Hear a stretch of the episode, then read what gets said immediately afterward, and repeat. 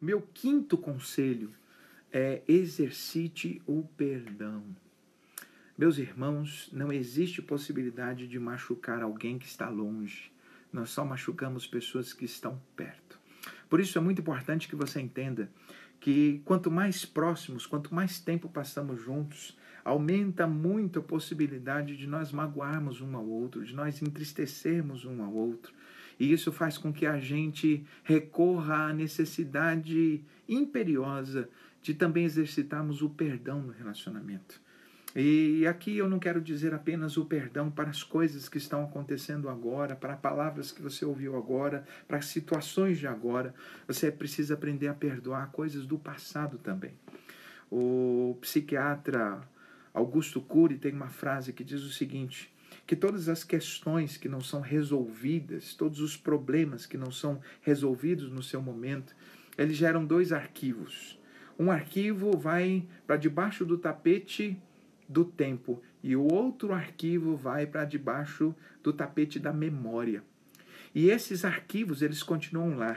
E eles fazem com que o conflito não seja resolvido no momento, mas transformam os pombinhos, no passar do tempo, em verdadeiros felinos que vão se agredindo ah, no decorrer do tempo da convivência. Portanto, é tempo de você estar exercitando o perdão de você estar entendendo que nem sempre as pessoas querem te machucar, às vezes por conta do estresse, por conta das preocupações, da ansiedade, a gente acaba falando que não deve, a gente acaba tendo um comportamento que não deve.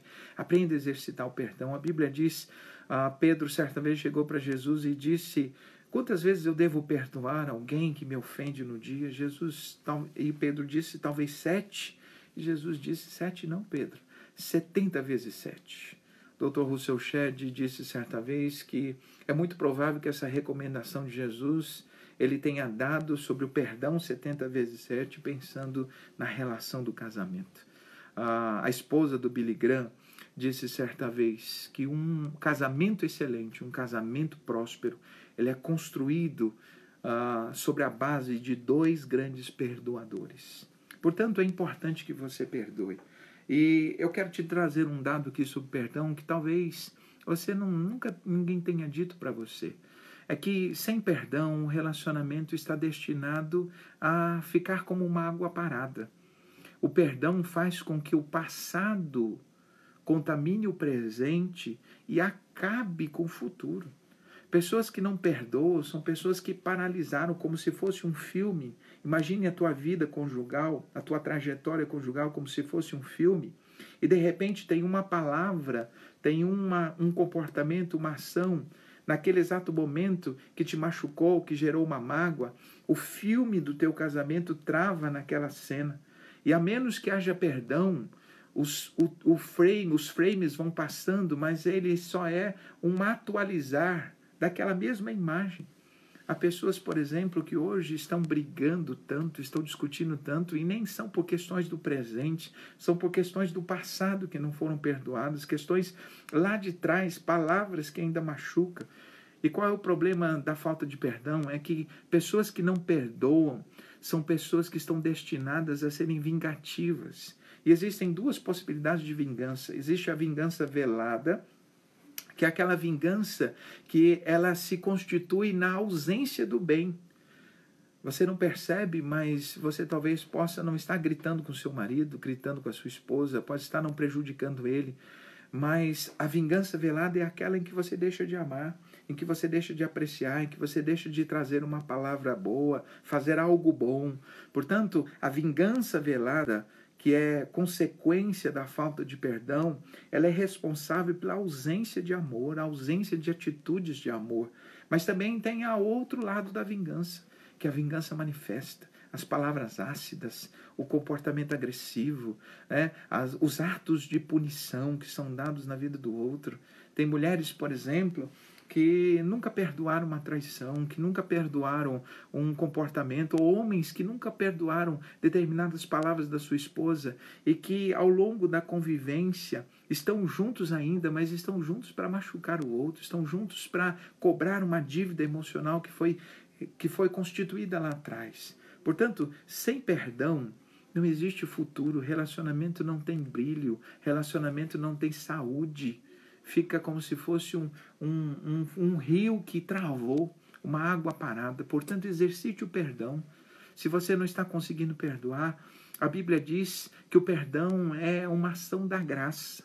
Ore um pouco mais, abra o seu coração um pouco mais para Deus. E lembre-se que a Bíblia diz que assim como Cristo nos perdoou, devemos perdoar também. Quem não perdoa está não apenas impedindo a graça de Deus de fluir em você, mas também está bloqueando a graça de Deus através de você. Então exercite o perdão. Esses dias é dias é, são tempos de exercitar o perdão, de pedir perdão e de conceder perdão. E lembre-se, o perdão não muda o que aconteceu, mas o perdão cura, o perdão tira a possibilidade de aquilo que aconteceu continuar te machucando, continuar te ferindo. O perdão faz com que você se livre dos pesos, faz com que a, a relação ou relacionamento possa voltar, o filme do relacionamento possa voltar a fluir. Portanto, exercite o perdão. Se tem coisas que você não perdoa do passado, essas coisas vão tornar a convivência de vocês muito difíceis nesse tempo. Portanto, faça uma lista das suas mágoas, das coisas e decida perdoar, porque o perdão é uma decisão apenas sua. Nós entendemos ou nós nos foi ensinado que o perdão depende do outro.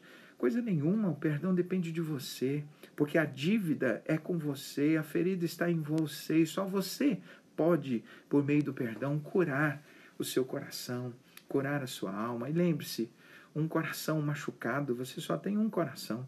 E quando esse coração está ferido, ele é o mesmo coração que você oferece para os filhos, é o mesmo coração que você oferece para Deus. Então é muito importante você exercitar o perdão. Perdão é a expressão da graça de Deus em nós. O perdão nos cura, o perdão liberta, o perdão tira o jugo de sobre o relacionamento.